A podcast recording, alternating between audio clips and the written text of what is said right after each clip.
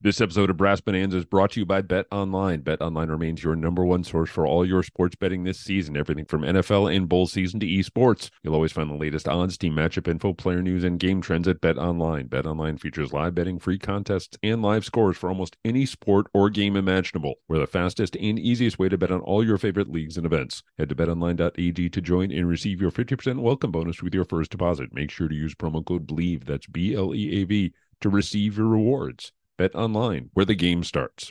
Today's guest on Brass Bonanza is Alan Hangsleben, who played for the Whalers from 1974 until 1980. Now, one of the things I remember distinctly growing up was that Alan was one of the most popular guys in the team throughout that stretch, always taking time to connect with fans. This was a guy who loved playing in Hartford, and I think that really comes through in our conversation. Hope you guys enjoy.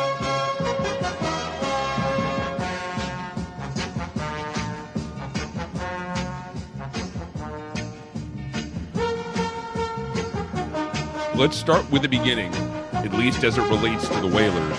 You were drafted in 1973 by the Canadiens and the Whalers while you were still at North Dakota, but you ended up choosing to go with New England in the WHA. Tell me why you went with the Whalers as opposed to Montreal. Well, um, Chris, the, the biggest thing was that, you know, I had never left northern Minnesota, you know, and for me to go all the way up into Montreal, I figured at least I'd be in the States and then the other, the biggest factor was that I couldn't speak French and my middle name wasn't Pierre. So I sure as hell wasn't going up there with the Montreal Canadiens. Was there any sort of trepidation on your part when it came to joining the WHA? No, not not not at all. I had um, spoke with a guy from Warroad that he had a, an amateur or a semi-pro amateur team in town. His name was Cal Marvin, and he's the one that really really told me, and my also the coach that I had in North Dakota, Rube Bjorkman, that had said, you know, make sure that you probably stay in the states.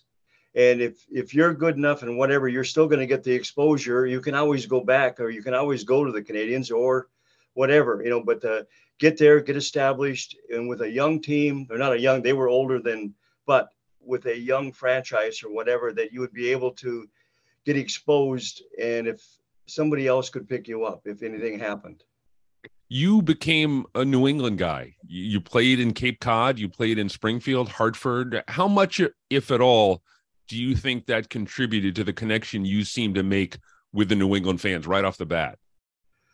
Well, I think, Chris, it was more like a um, a perfect storm. That Hartford, when I first got there, they'd roll the streets up at like six o'clock at night. All your Aetna people, all your insurance people would go home, you know, and it was there was nobody in the city. And then after, you know, Hartford got there, you, you always had Springfield, you had a team there, you had a team in New Haven, and you had a major team in Boston that, you know, that people could go to.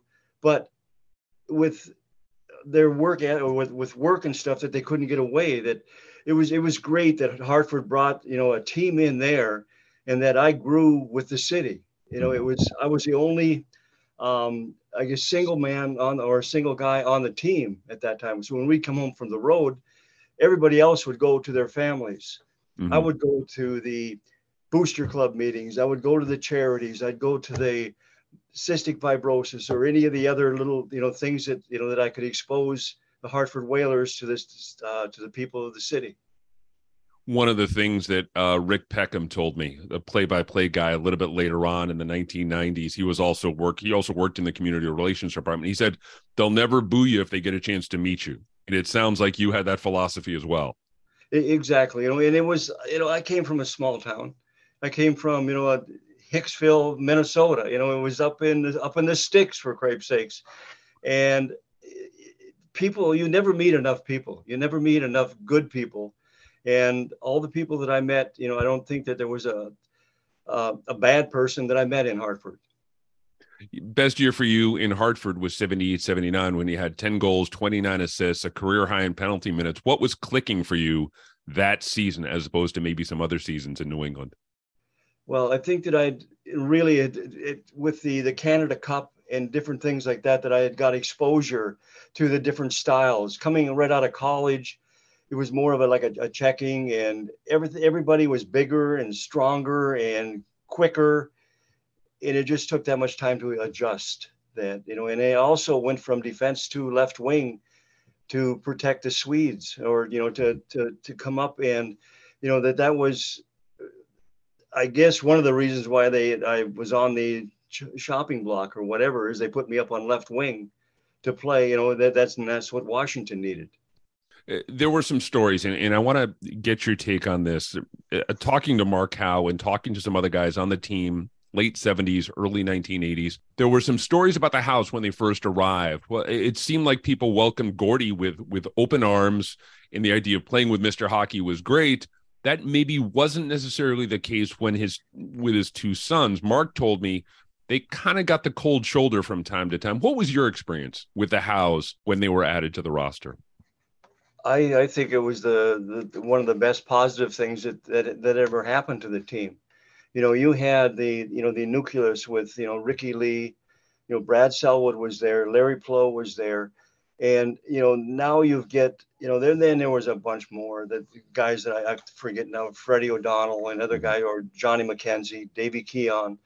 You know, those were all the, the hardest thing. That, the biggest thing too was going to Hartford was they were all my boyhood heroes. I mm-hmm. got off the school bus and hurried up so that I could watch, you know, hockey night in Canada on Saturday. It was the, the biggest, that was the biggest thrill.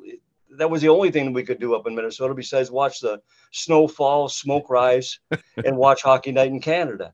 And to be thrown into a room with all these guys, it was the first was awesome, you know, just awe, you know, of everybody, you know, and then and then here comes Gordie along, you know, another another one that my God, you know, there was he was uh, another idol. You know, Gordie and Bobby Hull were, mm-hmm. were my two uh, idols when I was growing up, and the I don't know. I think Mark was always because Mark was a hell of a hockey player.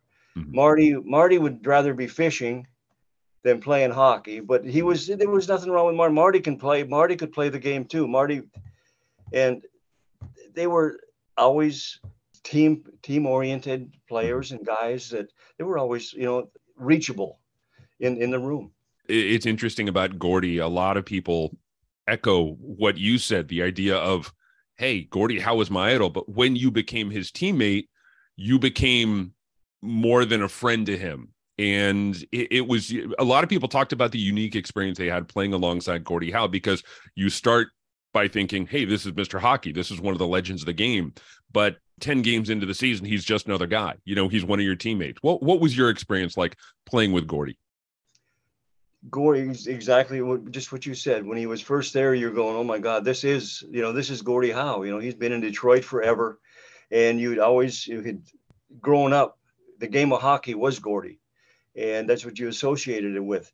And after the first practice, for crap's sakes, he was just one of the guys, just one of them and one of the good guys. He fit in. He played. He was a prankster in the locker room. He was a prankster on the planes, and you know, and just an all-around good guy. What was that first year in the NHL like for you? Was it all that you had hoped? I know that you talked about, hey, you know, if if I'm good enough, I'll I'll get there. I'll, I'll play in the NHL eventually. There must have been a level of, and this is true with a lot of guys. There must have been a level of validation that, look, hey, I made it to the NHL. You know, I did it my way. I did it the right way it was um, my first year was was really really hard for me. Is that I was in between Hartford and New Haven, Connecticut. We would go on the road with the big team. I played um, what was it seven nights in seven different cities, and you know wow. seven consecutive days that we had went west or out um, into you know Winnipeg and um, Calgary and Edmonton and um, and then over to Phoenix and then come back. I think we went to um, after that was Dallas. Come back, um, and then I got off the plane. Would get on a Cessna, fly to the Cape, play in the Cape that night, turn around, get back on the plane, fly back to Hartford, and play the next night in Hartford. And I think I played 126 games that year without the playoffs. So it was it was a good, you know, like when I got back to uh, northern Minnesota, it was time to hide. That speaks to someone who really must love the game of hockey.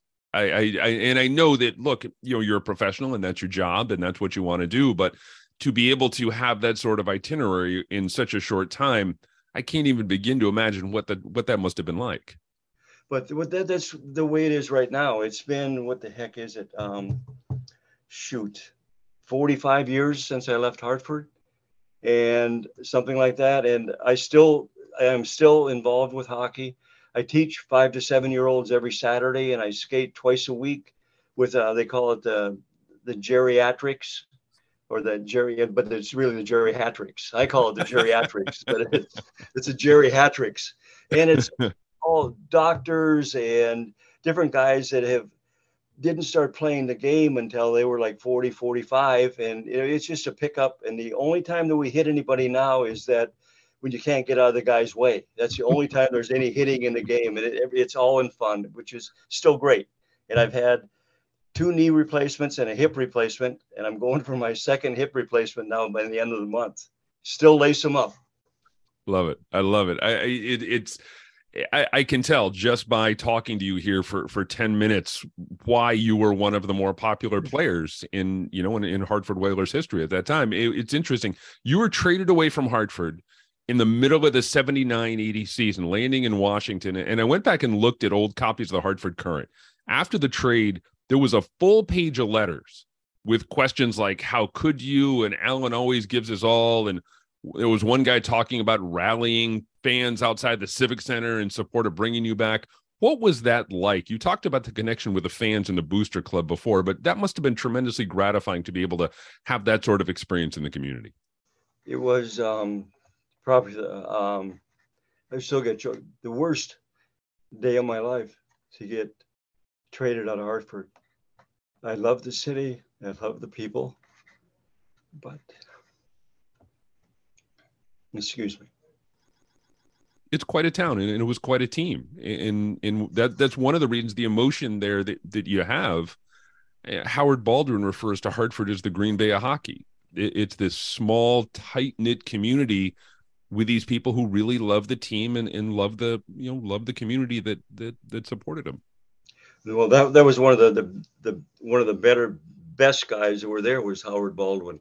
You know he was he was always there he invited us or in, me into his home he invited me to his, you know, little Bubba and Becca, you know, were the two little ones. They were, or Howie, little Howie was running around the locker room all the time. We take him and stuff him in the trash can and do all kinds of little pranks to him.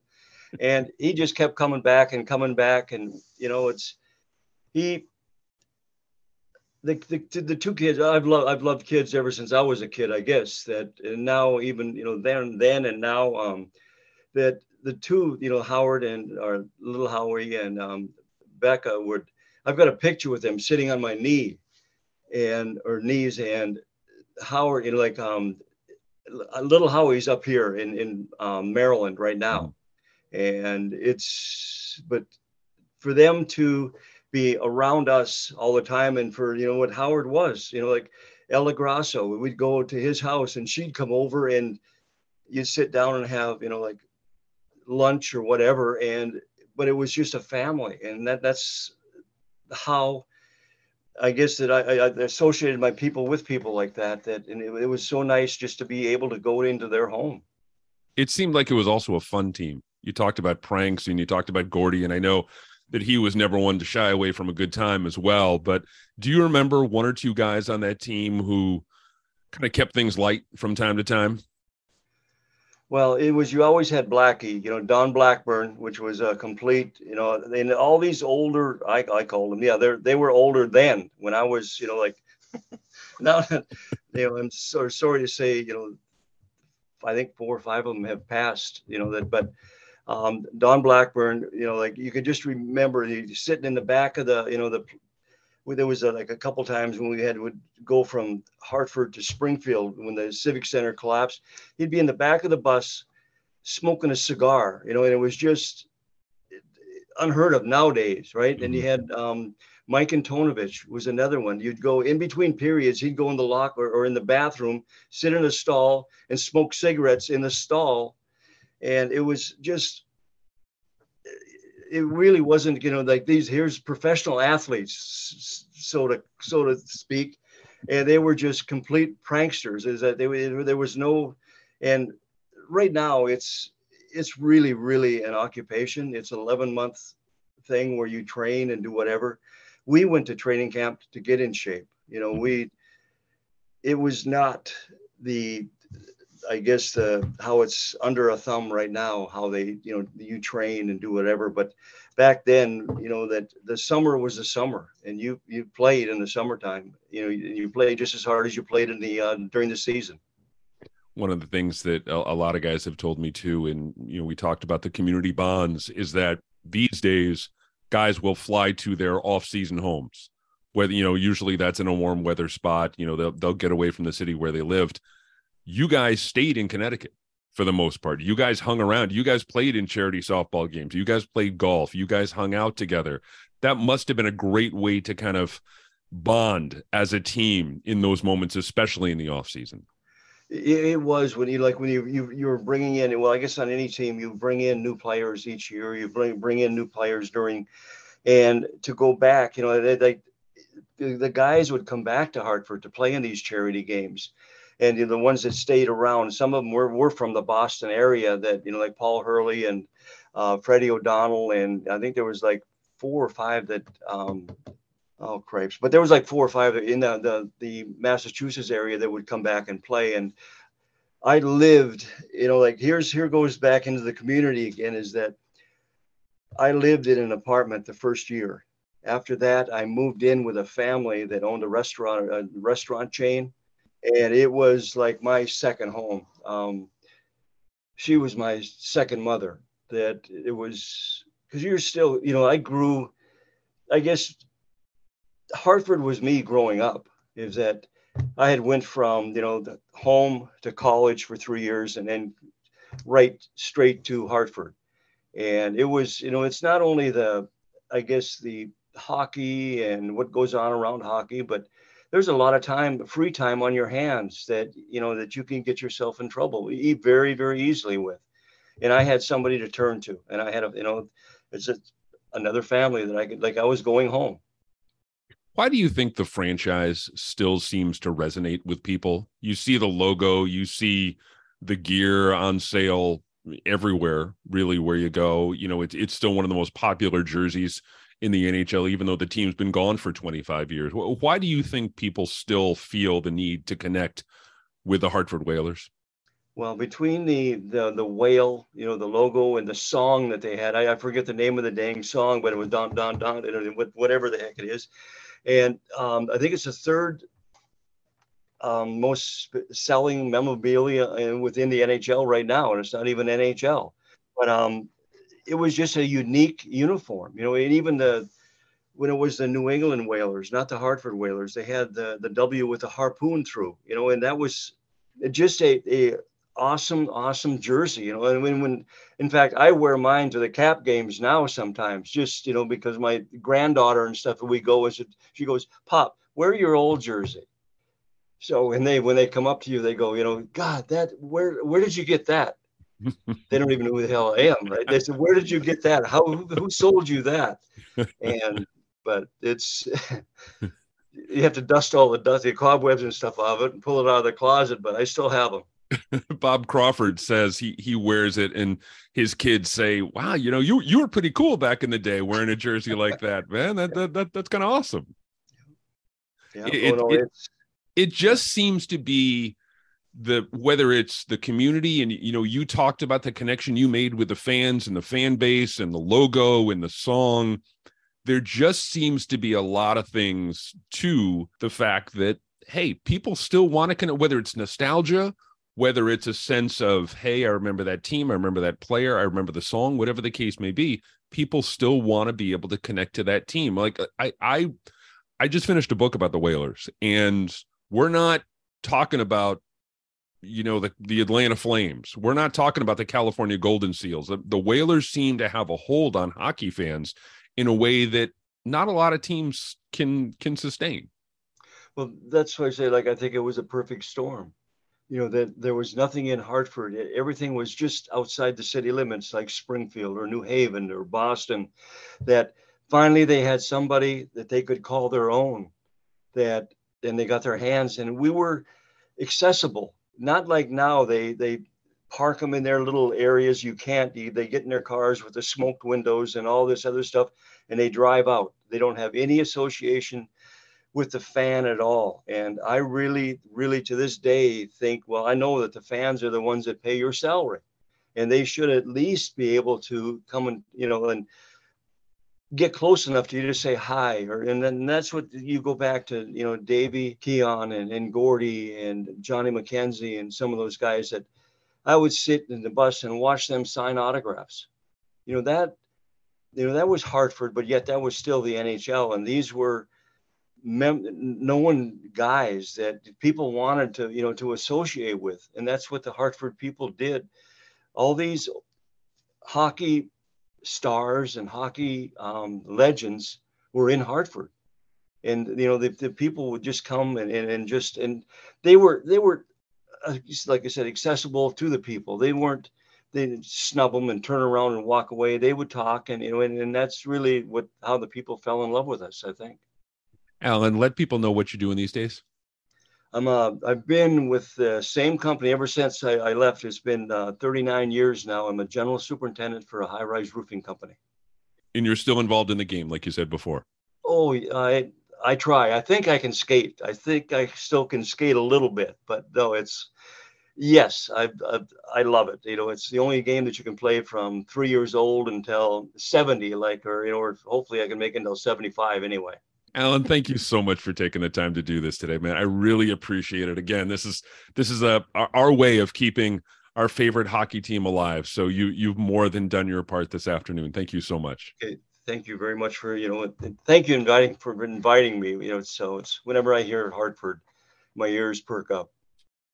Hey everyone, thanks for listening. One more reminder this episode has been brought to you by Bet Online. Bet Online remains your number one source for all your sports betting this season, everything from NFL and bowl season to esports. You'll always find the latest odds, team matchup info, player news, and game trends at Bet Online.